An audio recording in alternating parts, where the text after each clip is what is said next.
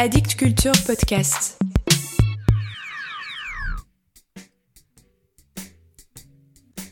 Salut à vous. Si vous vous sentez licorne, c'est que vous écoutez Mort à la poésie. Mort à la poésie. Mort à la poésie. Je suis un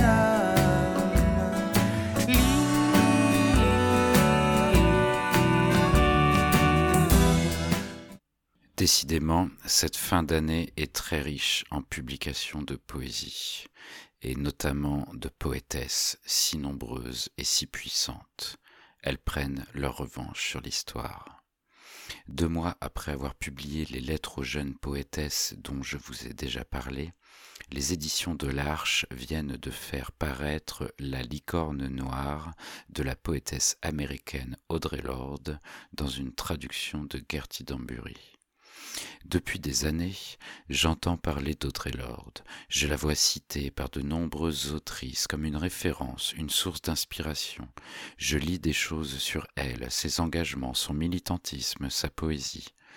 Mais jusqu'à présent, jusqu'à ce livre, il était très difficile d'avoir accès à sa poésie en traduction française.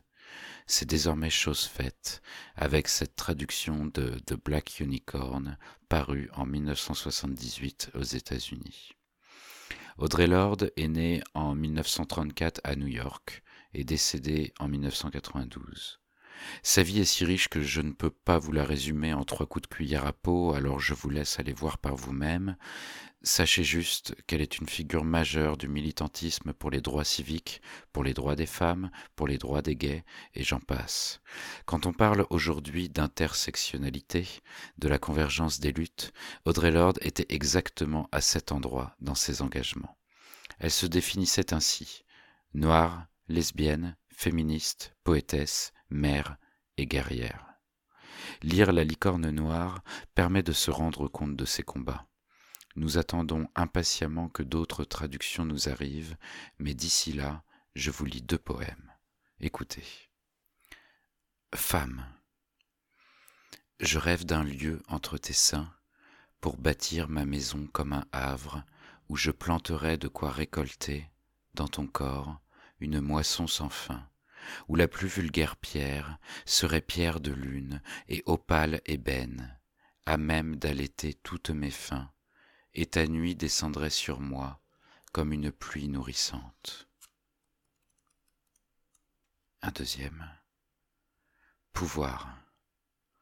La différence entre la poésie et la rhétorique, c'est d'être prête à te tuer toi-même plutôt que tes enfants. Je suis coincé dans un désert de blessures par arme à feu, et un enfant mort extrayant son visage noir éclaté des rives de mon sommeil, le sang qui coule de ses joues et de ses épaules enfoncées est le seul liquide à la ronde, et mon estomac répugne en imaginant le goût pendant que ma bouche se fend en lèvres sèches, sans loyauté ni raison, assoiffé de la moiteur de son sang, pendant qu'il plonge dans la blancheur du désert où je suis perdu, sans imagerie ni magie essayant de transformer en pouvoir la haine et la destruction, essayant de soigner mon fils mourant par des baisers. Seul le soleil blanchira ses eaux plus vite. Le policier qui a tué un enfant de dix ans dans le Queens s'est tenu debout au-dessus du garçon, avec ses chaussures de flic dans le sang enfantin, et une voix a dit Vas-y, crève, petit fils de pute. Il y a des enregistrements qui le prouvent. Au procès, le policier a dit pour sa propre défense Je n'ai pas remarqué sa taille, rien d'autre que sa couleur. Et il y a des enregistrements qui prouvent ça aussi.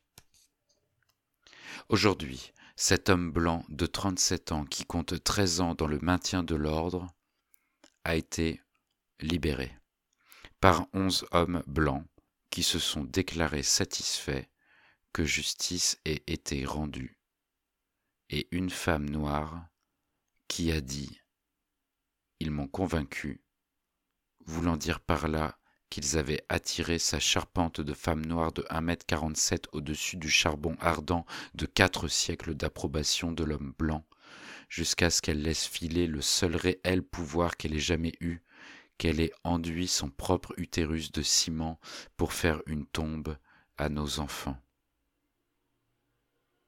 Je n'ai pas réussi à apaiser la dévastation au fond de moi. Mais, à moins que je ne parvienne à user de la différence entre poésie et rhétorique, mon pouvoir sera lui aussi corrompu par une glaise vénéneuse, où il reposera boiteux et inutile comme une prise débranchée. Et un jour, je me saisirai de mon câble adolescent et le brancherai à la prise la plus proche, en violant une vieille femme blanche de quatre-vingt-cinq ans, la mère de quelqu'un, et tandis que je lui ferai perdre connaissance en la frappant puis enflammerai son lit, un cœur grec chantera sur un rythme de trois quarts. Pauvre chose, elle n'a jamais blessé une seule âme. Ce sont vraiment des bêtes. Voilà pour aujourd'hui. Je vous souhaite d'apaiser la dévastation au fond de vous. La poésie est morte. Vive la poésie.